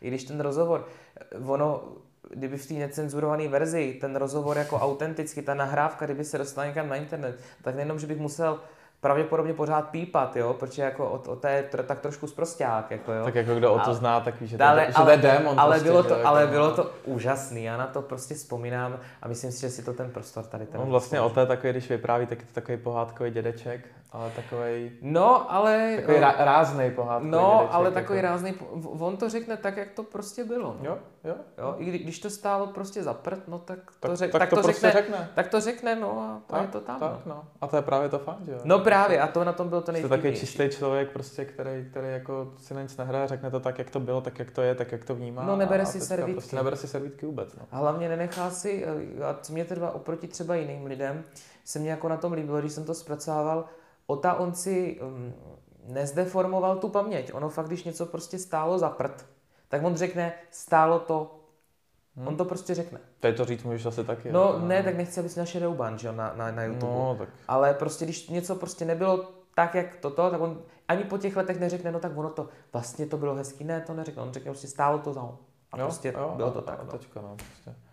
Super, takže takhle asi Kotovo bábě, že jo, nebo celkově asi těch příspěvků, který jsou z toho archivu, tam je mraky, že jo, mm-hmm. výšky MX5, Václav Klaus MX5. Ano, Václav Klaus MX5, ono má to celou, je to v sekci extra, teda tak, na webu, tak, jo, tak, protože tak, fakt tak. těch příspěvků je dost, tak abyste to měli na nějakém Jo, ale takový ten highlight jako MX5, nebo respektive Musí, to, to jsme archivu, museli tak prostě je, zmínit. Přesně no. tak, tak je Otova bába a je tam vlastně obsáhlá eh, fotodokumentace z té stavby. Z té stavby, jasně, to je taky zajímavý, prostě prošlo to renovací, no. Takže vlastně tady to jsou MX5 v České republice a můžeme skočit asi dál. Což... No a dalším tématem, co jsme vyselektovali, tak je příběh pražského Gigola. No. A což je taková trošku úsměvná historka.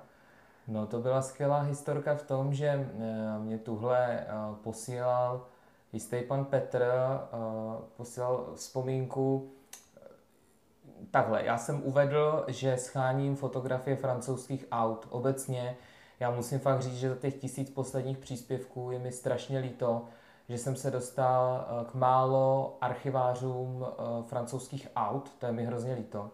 Tak jsem vystřelil tenkrát požadavek, nebo prozbu spíš na lidi, jestli by mohli poslat uh, něco z archivu, pokud vlastnili ta francouzská auta. A ozval se mi jistý pan Petr, eh, který začínal na tom, že jeho táta, jestli si to dobře vzpomínám, jo, říkám, já už, už, to, už je to dlouho, jo, co jsem to psal, ale tuším, že jeho táta koupil Peugeota 405 v kombíku tenkrát, někdy v roce 98 a on ho potom nějak rozstřelil, ten Petr, jestli si dobře vzpomínám. A on pak psal, že no, jako já jsem měl pak taky taková jako zajímavá auta. A nějak se ty naše e-maily dali jako do pohybu. A on mě napsal, že měl uh, Alpinu B12, jestli říkám správně to označení. Alpinu B12, B12, což byla sedmička. Sedmička, přesně. E32 předělaná prostě o firmu Alpina. A on byl hrozně mladý, on měl tuším nějak jako lehce eh, po 20 tenkrát. A už v té době, takhle, sehnat Alpinu dneska pro dvacátníka je velký problém. Jo, to prostě, mm, mm, když, začín, když je 20, tak ber, beru-li prostě v potaz nějakou tu posloupnost, co asi tak jako věkově jde, tak uh, mezi 20 a 30 teprve začínáš naplno pracovat, hmm. začínáš nějakou kariéru, tudíž vydělat na to je obtížný. Není to nereálný, dneska už to není jako nereálný, ale je to obtížný. A jestli dneska je to obtížný, no tak před těma 25 a 20 rokama to je ultimátně obtížný. No a tady ten pan Petr mě tenkrát napsal, že měl tady tu Alpinu B12 a mimo to dodal, že dělal Gigola. Že dělal vlastně společníka dámám, a dámám tenkrát. A Dalo se to celý nějak jako do pohybu, dokonce měl inzerát eh, v nějakým časopisu, tuším Žena a život, mu vyšel článek, kde byla jako jeho fotka, pak fotka nějakého jako jeho eh, jako kolegy. To je další bizár vlastně, veď, že vůbec něco takového vyjde jako No tenkrát to šlo, protože časopisu. Ten, jako dneska, že jo, bavíme se prostě o takových pozicích, tak dneska jsou samozřejmě online služby, kde uh, si jako vybereš, koho chceš a ten člověk taky, uh, jestli teda samozřejmě nikdy jsem tuhle službu nevyužíval, jo, ale, ale dneska je super, že vlastně přes internet už uh, tady těmhle službám to dalo jakýsi bezpečí, hmm. že ty lidi už se nemusí za stolik bát, že třeba tam mají jako ověřený, neověřený klienty, ale tenkrát, když chtěl o sobě vůbec rozšířit povědomí, že něco takového děláš, No tak tohle byl ten nejlepší bizár, co jsme No, no jasný, ale v dnešní době o tobě nikdo nenapíše do časopisu, ne. že děláš jiggle a že občasný no, ženský, no, že o tobě nikdo nenapíše o tobě teďko, že jo? Já si myslím, že to i znázorně to, jak vlastně ta doba uh, lehce po tom roce 2000 byla svým způsobem ještě uvolněná.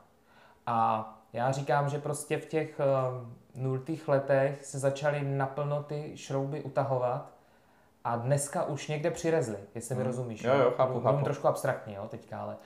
Takže tady ten pan Petr dělal Gigola, ale potom mu se děli i takové bizarnosti, že třeba za nějakou klientkou a ta klientka bydlela uh, dole, tuším z kopce to bylo, a on pak byl sníh, byl únor a on s tou Alpinou nemohl vyjet a on asi hodinu jel ten kopeček, mu hrabali ty kola. To říkal, že tenkrát, kdyby, jestli se na to někdo díval, takže to mohla být jako k popukání podívaná, jo. A ten Petr potom, tuším, tu Alpinu prodal, dokonce jsem našel eh, pozdější inzeráty Alpiny v nějakým tuning magazínu, prodávala se za nějakých 130 tisíc, jo, což je... Přímo to jeho. Ta, přímo ta jeho. A to je taky jako směšná věc, jo, čímž zase eh, narážím i na to, na co si myslím, že je třeba super zase, zase jako zavzpomínat, Eh, z těch jako příspěvků, který jsem psal, což byly ty inzerce, že jo, hmm. tak ty vždycky byly populární, no protože jasně, lidi no. si trhali vlasy nad tím, že ty tady uh, Nissan S13 stal uh, 42 tisíc, hmm. jako jo, a Golfy GTI se pomalu tady vyhazovaly a jo, je to tak, no. Golfy GTI, uh, 205 GTI se vyhazovaly za 19 No taky Golfy GTI se vyhazovaly. A Golfy GTI no, jako taky. Všechno se vyhazovalo, tak, že? Tak, tak, Porsche takže, 924 se vyhazovalo Taky, jasně, prostě, Porsche 924 tady za 40, no. 35 tisíc, no. jo, byly, byly takovýhle. No, a teď stojí přes 2 kg úplně v pohodě, že jo, jenom to hvízdne. No takže... jasně, teďka mám, mám kamaráda, byl dokonce jak u nás na srazu, tak ten kupoval 944 nedávno, a protože to byla nějaká jako, řekněme, soukromá nabídka, tak se dostal po 200 tisíc, ale taky jako nějakou práci na tom autě hmm. musel udělat, že tak je to tady 35 let. No ale jako za pojízdnou 944 je to hezká cena. Je to, je to, je to hezká no. cena, no, jako vyletěli do hmm. nesmyslu. Hmm. Ale to teďka si nemá cenu nějak jako rozebírat, spíš jsem chtěl jako zaspomínat na to, na ten příběh s tím Gigolem, protože to bylo jako fakt bezvá. Bylo to dlouhý povídání a líbilo se mi, že jako Petr se fakt rozkecal a e, v podstatě e, já jsem tenkrát se ho ptal, jestli to chce nějak anonymizovat, on teda nechtěl, ale já jsem si řekl, že přeci jenom hmm. nikdy, nikdy nevíš, do jaký třeba životní situace ten člověk se pak uh, postupně dostane. Třeba rozumím tomu, že je dneska jako uh, asi nad věcí, ale já si myslím, že nějaký jako věci z té minulosti je lepší prostě zbytečně hmm. zase nevytahovat, aby třeba v budoucnu ten člověk ještě nemohl mít problémy. Leč dneska, myslím, Petr má mezi 50 a 60 už jako už je to jako... To jsem se chtěl zeptat, no, no právě, no, jestli no. to není tajný, kde je Petrovi konec jakoby teďko, že? Ale Petr, Petr, my jsme si pak nějak vyměnili sledování i na Instagramu a co vím, tak jako Petr se nějak špatně nemá. Hmm. Jezdí tuším na motorkách, jo, a, a měl tam i nějaká luxusnější auta, takže Petr se špatně nemá, ale dodával tenkrát v e-mailu, že jako prostě občas si člověk musí sáhnout na dno, aby pochopil skutečnou hodnotu hmm. peněz. Hmm. A on tenkrát přesedlal, tuším, do dvojkového golfa. Jako jedna z té sedmičky. Z té sedmičky, z té Alpiny přesedlal do dvojkového golfa. Um, v nějaký úpravě, myslím, 1.8 CL, nebo tak nějak, nevím, jestli říkám to dobře, GL, CL, nevím, nejsem hmm. jistý. Což byl teda velký downgrade. Eh, nerozváděl to a já ani jako ty lidi hmm. nenutím, aby rozváděli takhle ty svoje životní osudy, přeci jenom jsme tam kvůli autům, nejsme tam kvůli uh, bulvárním pletkám o minulosti tak uh, přesedlal k tomu, no a pak se dal taky samozřejmě smetla ho na tuningu, tak pak měl myslím VR6 trojkového golfa a toho nějak vytunil. To jsem tam teda pak už na stránku nedával, ale to třeba někdy, až se hmm. vrátím k tuningu. Ale je to zajímavé, no, že vlastně Gigolo jezdil k, ke klientkám reprezentativně v Alpině B12. No. no tak už to tak vypadalo, že, že už to není jen tak jako nějaký Gigolo z ulice, že už to někdo jako No, Prosu, že, prosulejší. Že, že to jako no. no, tak to, víš co, v každé době hraje asi to tak, jak ten člověk vypadá, jako a Petr vypadal reprezentativně, hmm. jako myslím si, že naprosto dostatečně, jako jo, nebyl to žádný slizou, nebo prostě fešák luk, no. Hmm. Super. No a poslední věci vlastně, co jsme vyselektovali, mm-hmm tak nejsou úplně konkrétní příspěvky, ale spíš jsme tak jako selektovali konkrétní auta, mm-hmm. že by bylo jako od věci zmínit to, že tady ty auta vůbec mm-hmm. byly, mm-hmm. jo, že hodně lidí má domněnku, že se tady vůbec nevyskytovalo takovýhle auto, že jo, v ano. nějakém domění, že tady byly fakt jenom ty Škodovky. Jo. Tak jsme vyselektovali nějaký zajímavý auta ze zahraniční produkce, které se tady opravdu objevily a byly vlastněny v České republice v těch daných letech. Ano. Takže asi, když to vezmeme nějak po pořadě, že jo, mám, sepsali jsme si to. Samozřejmě. Tak třeba v České republice se objevila i slavná Toyota Supra. No. Bavíme se teda konkrétně o MK4. Jasně, tak ty MK3, ta předchozí generace, to je asi tak nějak lidem jako ještě v tom všeobecném povědomí, hmm. že to tady bylo. Ale proč jsme teďka selektovali taky ta auta? Pojďme se v rychlosti, v opravdu v rychlosti, pojďme se vrátit k té hlavní myšlence. Když jsem ten projekt zakládal před těmi téměř čtyřmi roky, tak ehm, ta, ten cíl byl přesně jako najít třeba tahle auta, ukázat, že hele, my jsme nebyli úplně eh, v časech krále Klacka hmm. a když se podíváš dál třeba na východ, jo, dám příklad eh, třeba jako na Ukrajinu a a třeba nějaký jako odlehlejší části eh, Ruska, tak jako tam to šlo dost pomalu, jo, co se týče těch, těch aut, ale my jsme byli, máme krásnou výhodu a tím už se dostávám k tomu, o čem jsem chtěl taky mluvit, máme krásnou výhodu, že jsme blízko Německa, hmm. kde vlastně tady tahle auta tebou zmíněn, zmíněná a které ještě teda zmíníš postupně, se dovážela vlastně celou dobu, hmm. protože Německo, hlavně teda bavíme se o západním Německu, tak tam jako frčelo tam frčeli Japonci, frčeli tam Evropani, Ameriky se tam vozili, dokonce v Německu už v 80. letech eh, byly tam prostě firmy na tom západě, které se věnovaly úpravám eh, Japonců. Hmm. Já teď třeba můžu zmínit firmu Postert, která měla přímo svoji divizi, které říkala Samurai Tuning, a ta se, což je, Což je, když se nad tím zamyslím, jo, tak oni měli samurai tuning, to měli na Japonce, pak měli mušketýr, to bylo jo. na Francouzi. Jo, jo. To je takový trošku stereotypní, viď? Jo, jo. Tak, tak to mě tak jako baví, ale abych teda se vrátil, tak prostě měli tam už i firmy, které jako se věnovaly úpravám těchto aut, takže opravdu, řekněme, ta infrastruktura a ty podmínky byly nakloněny i těmhle jako japonským autům. No jasně, a i ty upravené auta se následně potom vozily třeba sem, že se sem nevozily čistě sériové auta z Německa, ale mnohdy se tady objevily právě tak, takhle zajímavě upravený auta, že jo? Čímž se dostáváme taky k docela zajímavému bodu vlastně těch 90. let a nebojte se, přátelé, kteří posloucháte, já trošku větvím, ale zase se vrátím zpátky um, že se tady často objevil třeba nějaký dobový tuning, ale ty lidi vlastně vůbec neměli šajnu, o co jde. Hmm. A dneska, i dneska, po těch jako 30, uh, 20 letech, je dost uh, třeba těžký identifikovat hmm. jednotlivý ten tuning, protože něco bylo doma udělané na koleni, něco upravovala nějaká firma a ono o tom dobovém tuningu je taky docela málo hmm. pramenů na tom, na tom internetu, takže potom třeba často fakt člověk musí vzít ten katalog dobový. Já třeba zbožňu úpravy D und V, že jo, to jsme taky si hodněkrát o tom spolu povídali, Martine, a určitě by šlo na to téma udělat i celý jako podcast. Určitě. Tak uh, potom jako dohledám v těch katalozích, uh, co bylo co, hmm. jo. No a s tím teda se vracím k tomu tématu, že se tady objevila opravdu netradiční auta, který by nikdo vlastně vůbec neřekl, že tady byli na těch našich silnicích. No. no právě, proto je fajn to zmínit, takže proto jsme se dostali sem, kam jsme se dostali. Ještě jsem chtěl doříct, že uh, ono dostat všeobecně se k těm katalogům taky není jednoduché. Je to těžký, jo? protože t- ty věci z těch katalogů často žijí jenom na, v té tištěné podobě. Právě. Ty informace žijí v tištěné podobě. A mm, když jsme třeba měli teďka sraz, uh, ten šestý, že jo, kde jsi byl taky, tak večer byla přednáška, kde jsem rozebíral, kolik stála úprava toho Mercedesu 190e, co byl hmm. ve filmu Manta Manta. Dostali jsme se po převodu uh, Marek a inflaci bla, bla, bla k nějakému číslu 288 tisíc korun, že by hmm. to dneska stála ta úprava. Což 3 kg dneska pustit do optického tuningu hmm. je teda dost odvážný krok. Ne, že by to nešlo, samozřejmě tuní se, to, že tuní no. se i nový auta, ale je to přinejmenším jako pozoruhodný hmm. se nad tím takhle zamyslet a uvědomit si tu hodnotu těch peněz. Je to dost peněz, no. Takže čtyřková Supra. Eh, čtyřková Supra, ano, ta se semka dostala, i když teda nutno asi zmínit, že eh, čtyřková Supra se tady oficiálně neprodávala. Ona Toyota byla hodně opatrná s těma dovozama těch sportovních aut. Tuším, že Seliku dokonce začala prodávat oficiálně až v roce 94, kdy tenkrát se nechal uh, ředitel Toyoty uh, Tsusho, že, což je mm. pražský dovozce, slyšet, že... Který furt funguje. Který furt funguje, což je taky dobrý, ano, už mají myslím dvě nebo tři pobočky v Praze, velký pobočky a velký servisy. Tak ten se tenkrát nechal slyšet, že si už myslí, že ten trh je tomu nakloněný a že teda ty seriky by mohly teda začít vozit, jo? že se objevila od toho roku 94, tuším, s cenovkou nějakého 1,3 milionu, jestli jestli si dobře vzpomínám, oni ty sportáky byly strašně mm. drahý, což mm. je potom poměr vidět, za kolik se, jak jsme se bavili před chvilkou, vyhazovali ty mm. auta, tak je teda jako smutný.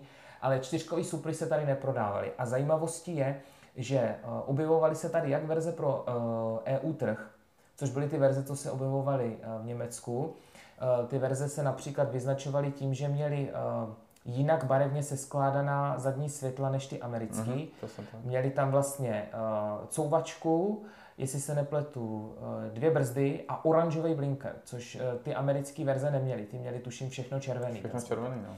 Uh, takže tady byly jak ty verze pro evropský trh, ty, které se třeba často prodali buď v rámci individuálního dovozu, co, což na vyžádání šlo všechno, jo. Příklad, věme tomu, nějaký bohatý děda z Čech vyjel do, do západního Německa na dovolenou, tam to viděl stát na ulici, tak přijel a první na co se ptal, co je to za auto, co je to za auto, já to chci. Netřeba asi ani hovořit o tom, že už tehdejší dobový magaziny se zmiňovaly vůbec o tom, že nějaká nová Supra hmm. vychází, takže někoho to třeba mohlo zaujmout. Ale pozor, bavíme se o období před rokem 2001. Před hmm. než vůbec se Supra čtyřková dostala do masového povědomí lidí, což zapříčinilo rychlá zbesile jedna, Sam, že, samozřejmě, kde no. hraje tu hlavní roli. Že tady objevovali jak ty verze pro evropský trh, jo, to stálo, myslím, nad 1,5 milionu, to mm. to bylo, mm. hodně drahé. Hodně drahý, hodně no. drahý. Hodně drahý. Tak ty verze pro americký trh. Jo, opravdu fakt z těch silnic jsou zaznamenány obě verze, jak vlastně ty předělané Ameriky, tak ty EU. Takže tolik asi k Supřeno. Objevovali se tady už v 90. letech.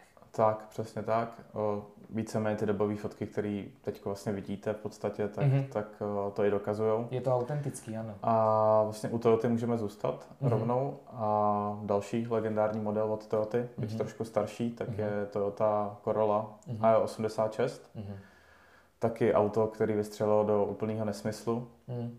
A přitom um, u té Supry tomu člověk třeba ještě rozumí, jo? protože ta Supra když se fakt jako poladí, čímž nechci křivdit, hmm. AE86 se ta umí taky divy, hlavně umí divy, teda v no. zatáčkách, ale ta Supra, když se poladí, tak je velmi výkonné auto a AE86, já bych ji spíš přirovnal k našemu evropskému Golfu GTI, jo. Bylo to takový jako velmi dynamický auto, kupátko, mohlo mít mrkačky, ale i, ta, i ten vlastně Levin, že jo, který hmm. mrkačky, mrkačky neměl, no. neměl, tak taky to bylo moc krásný auto, za mě prostě Eh, švihácký auto 80. let a jako samozřejmě legenda, ale taky člověk může si tak trošku dneska pokládat otázku, má vůbec to auto dneska jako ojetý takovou hodnotu? Já si myslím, že ne. Já se taky právě tam myslím, přidává, že no. Tam dost přidává ta kultovost. Ta kultovost, tak. Initial D tomu hodně No pomohlo, tak samozřejmě, jo? to je to samé, co zase Supra a rychlá zbysila. Přesně tak, no. to je to samé. Přesně tak, no. Ale musím opravdu podotknout, eh, je to častá otázka. Já vždycky, když otevírám sekci dotazů na Instagramu, tak spousta lidí se ptá, byla tady AE86 Toyota Corolla? Já odpovídám, ano, hmm. byla. Kolik kusů si nedovolím říct? Já si dovolím říct, uh, nebo teda kolik kusů přesně tady bylo, si nedovolím říct, hmm. dám odhad. Myslím si, že tady byly stovky, ne tisíce hmm. těch, těch uh, AE86. Říkám, byla to jedna z těch dovozů, co se semka tahal právě už od těch 90. let. Jsou zaznamenaný kusy s okresníma SPZ-kama. Na dobových fotkách zejména teda máme Sokolovsko zaznamenané, což je vlastně i typické, protože je to z hranicí, hmm. na hranicích s Německem, Německem no. jako Sokolovsko. Ale pozor, dožili se některé kusy s bezpruhovými nebo okresními SPZ-kami toho posledního typu dodnes. Hmm. Opravdu žijí ta auta, pořád žijí a musím konstatovat, že je to za mě velmi pozoruhodný, že se třeba dochovali u těch svých eh, původních devadesátkových majitelů. Takže ano, byla tady. já, já, já bych chtěl ještě k ním dodat, uh, že vlastně jsme se ještě bavili před natáčením, že jsem se k tomu autu teoreticky taky mohl dostat, že mm-hmm. Je to deset let zpátky, když jsem, když jsem dodělal řidičák. Mm. A koukal jsem na auta, tak tam jedna byla červená na sportovních vozech, pamatuju si doteď, od někaď z Berouna, tuším, hmm. za 35 tisíc, hmm. 10 let zpátky, hmm. červená. Jo, jo.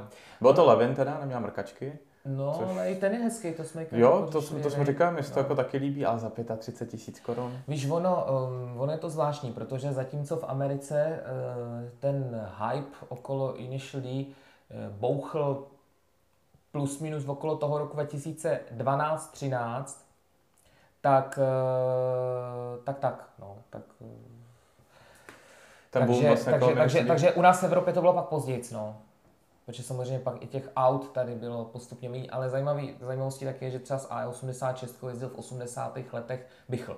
Hmm. Jo, uh, Bichl, Bichl, že jo, co pak jezdil s BMWčkama, nebo Jasně, to má vlastně dealerství. A i dealerství, to jsme řešili v To jsme řešili i v prvním Ano, a on jezdil s A86, no.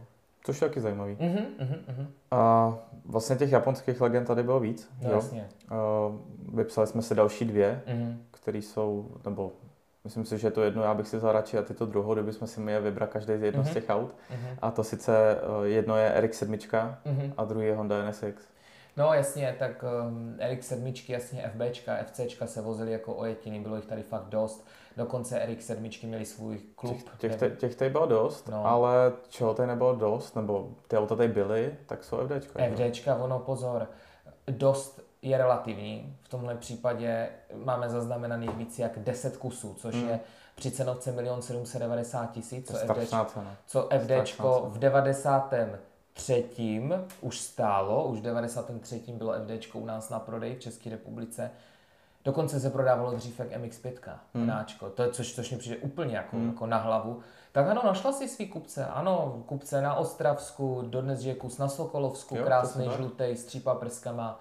So, soj SPZky, to No, no, no, jo, jo. to je koupili v Sokolově v Mazdě v roce 96, to tam psal tenkrát majitel. Zrovna nedávno jsem koukal na nějaké fotky, že tam no, to furt jezdí. Jako... Nesčetně kusů bylo v Praze, takže FDčka tady byly i přes svou vysokou cenovku, minimum více jak 10 kusů jsme tenkrát napočítali, teda z dobových pramenů. Hmm. A teď nezapomeňte, že co my napočítáme na dobových pramenech, tak počítejte vždycky minimálně tak krát dva, že bylo v realitě, hmm. protože je spousta věcí, co třeba vůbec na fotkách chyt, zachycený nebylo. Ale časem se může objevit. Ale časem se můžou buď objevit, anebo se nikdy neobjeví, na to hmm. už nikdy nepřijdeme. Ale čeho byl mín, tak je právě třeba to NSX. No NSX, byla větší rarita. Kráso.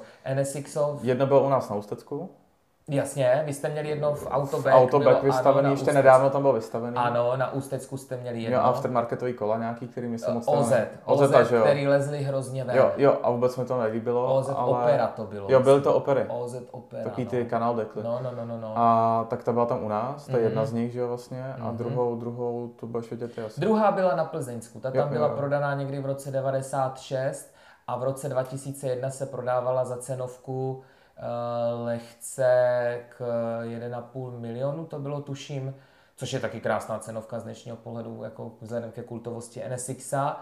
Stála tenkrát jenom o trošičku víc než nová S2000 ale ty NSX byly opředený jako velkou pavučinou záhad, hmm. protože ty se sem taky oficiálně nevozili, abyste to pochopili. Jo? NSX se semka nevozili, takže dovoz silně individuální, případně na vyžádání. A co ještě vím, tak jeden kus byl na Chebsku, měl taky chebský značky a to byla americká Akura, tam mm-hmm. totiž dvouřádek. Jasně. A pak byl ještě kus ve středních Čechách, ale ta tam byla dovezena až někdy na počátku 0. let. Ta má dodnes bezpruhové značky. A o ty víš, nebo máš nějaké informace? Jsou k ní fotografie v úlovkách ve skupině se jo, objevila, jo, jo. že ji dokonce někdo nedávno ji ulovil. Já spíš myslím to dobový, jestli jako, jestli máš... Ne, dobové no. informace nemám. Teda mám, pardon, teď jsem si vzpomněl, že jeden klučina mi kdysi psal, že se zná nějak s majitelem, nechtěl tenkrát ty fotky nějak zveřejňovat, ale stejně ho pak vlastně lidi ulovili a tomu vlastně tomu hmm. úlovku nezabráníš. A ten si to dovezl, tuším, z Ameriky, hmm. ten chlap, v těch jo, jo. letech, no. A vlastně ta plzeňská, ta úplně, co, co teda považujeme dle dobových pramenů za první, tak ta by měla dodnes žít um, v Karlovarském kraji, měla by mít karlovarské značky a často jezdí na srazy. Hmm. Myslím, že byla i na legendách teďka. Jo, tak to super, to je zajímavý. No, myslím, 2K něco má značku. Aha, aha. Ale je červená, je červená, jo, jo, jo. červená. Není oranžová, protože pak je druhá, na Karlovarsku ta je oranžová, to je a to není ona, to je druhá, jiná. A ta má taky bez pruhy z ještě. Ne, ne, ne, to ne, má, ne. To už má klasika. Mm, to je Karlovy Vary, tam byly rychle ty pruhy, velmi rychle jo, se jo, to jo, naběhlo jo. na pruhy, takže tam má pruhový. Obě dvě už dneska mají pruhový. No a když se vlastně posuneme dál, to už bylo taky jako rychlejší zmínky, jenom aby jsme se dokázali jako uvědomit, co tady jaká pestrost těch aut tady byla. Určitě. Tak už asi jenom můžeme v podstatě vyjmenovat, co, co jste objevil za auta. Uh, tak třeba Jaguar XC220. Jasně, k svého času nejdražší auto za, za 20 milionů korun. Jaguar XC220, jo, nejdražší auto, co se vůbec u nás prodávalo toho času, co se dalo koupit. Jedno měl prej pan Charous, jsem slyšel. Ale nikdy jsem ho vlastně neviděl ani jako s převozníma značkama. K XC220 ještě nutno zmínit, že v druhé půlce 90. myslím v roce 97 s ním jezdili uh, rychlostní závody na letišti v Mošnově hmm. na Ostravsku. Takže tolik asi XC220. Jo, že se jenom nevystavovalo, že to fakt jezdilo. Jezdilo to, to vlastně. jezdilo to. A jeden kus prej stříbrný byl vystavený ve Vodičkové ulice v Praze. Jo, jo, jo. jo takže, v tom. Takže, v, takže údajně, vlastně. údajně na našem muzeum byly tři kusy. Jeden tmavě zelený, jeden stříbrný vystavený a jeden modrý, který pak jezdil ty sprinty. Uh-huh, uh-huh. Takže tak.